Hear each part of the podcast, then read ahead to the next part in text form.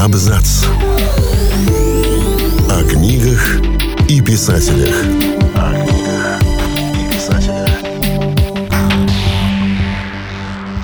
Всем привет, я Олег Булдаков, и сегодня я расскажу вам о том, как Ричард Адамс создал свой самый знаменитый роман – кажется маловероятным, что мировым бестселлером может стать эпическое приключение нескольких кроликов, написанное государственным служащим.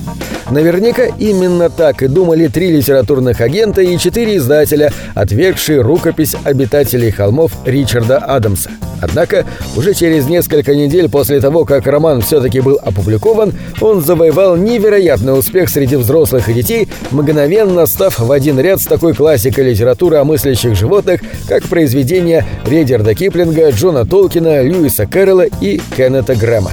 Мы рассказываем, как Ричард Адамс придумал свой самый знаменитый роман и какое влияние оказал на современную культуру. Ричард Адамс родился в 1920 году в английском Ньюбери. Его родители жили в просторном доме с большим садом в сельской глуши графства Беркшир, позднее ставшее местом действия обитателей холмов. Сестра и брат Адамса были намного старше его, так что в детстве Ричард много времени проводил за играми с самим собой. Писатель часто вспоминал, как в детстве отец читал вслух ему и его брату с сестрой. Любопытно, что в подготовительную школу Адам сходил вместе с Кристофером, сыном Алана Александра Милна, ставшим прототипом Кристофера Робина из книг о Винни-Пухе. В 1939 году началась Вторая мировая война, и Адамс вступил в британские воздушно-десантные войска, а после войны вернулся в Оксфорд, завершив тем самым свое образование и получив степень магистра по истории. Через год, когда ему исполнилось 29 лет, он женился на Барбаре Оклад. Она была специалистом по фарфору и работала лектором. За год до свадьбы Адамс поступил на государственную службу в Министерство жилищного строительства, где работал до выхода на пенсию, случившегося довольно рано, после успеха обитателей холмов.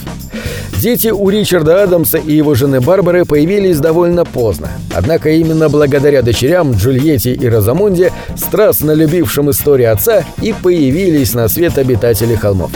Родители хотели заинтересовать девочек Шекспиром, поэтому однажды повезли их в Стратфорд на представление Королевского Шекспировского театра. Ехать на машине им предстояло более пяти часов, и дочки попросили Адамса рассказать какую-нибудь историю. Будущий писатель, большой поклонник греческой литературы, сразу подумал о Кассандре, обреченной Аполлоном делать предсказания, которым никто не верил. Таким же свойством он наделил кролика по имени Пятик. Тому приходилось видеть поля, покрытые кровью, и он предупреждает своих братьев-кроликов о том, что им нужно покинуть нору и найти себе новое жилье. С этого момента история и начала обрастать подробностями. Позже Адам вспоминал. Все детали были чистой импровизацией. Во время той поездки в Стратфорд историю я не закончил. Я продолжал рассказывать ее во время наших утренних поездок в школу и закончил лишь примерно через две недели. Дочки предложили Адамсу записать рассказ, но он лишь отмахнулся. Нет времени. Так продолжалось до тех пор, пока однажды вечером он не начал читать детям перед сном какую-то другую книгу. Эта книга была не очень хороша. Она меня раздражала, и я ее швырнул через всю комнату со словами «Я могу написать лучше». И написал.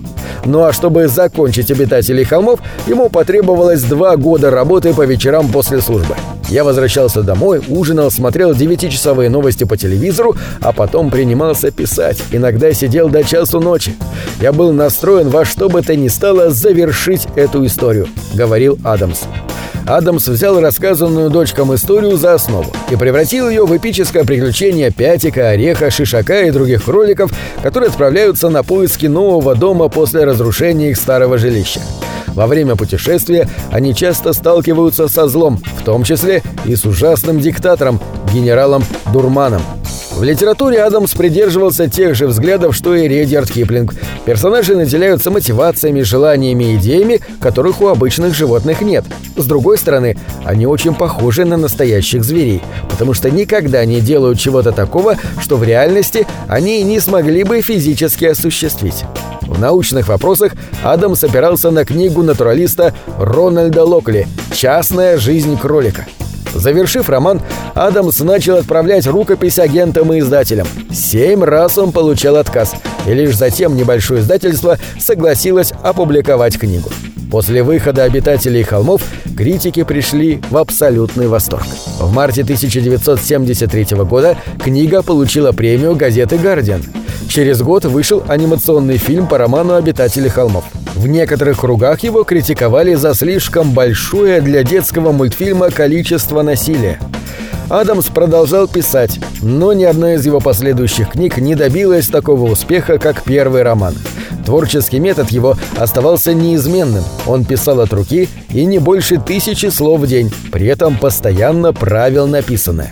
Перед тем, как приступить к работе, Адамс неизменно читал вслух отрывки из «Потерянного рая» Джона Мильтона, «Королевы фей» Эдмунда Спенсера или из книг Марселя Пруста. В своем последнем романе «Истории обитателей холмов» Адамс вернулся в мир кроликов, который когда-то сам и создал.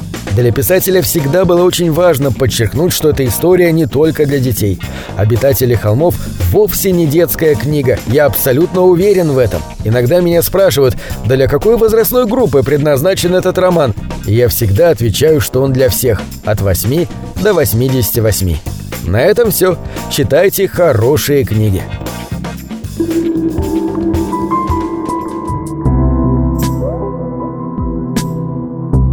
Книги — это двери, что выводят тебя из четырех стен.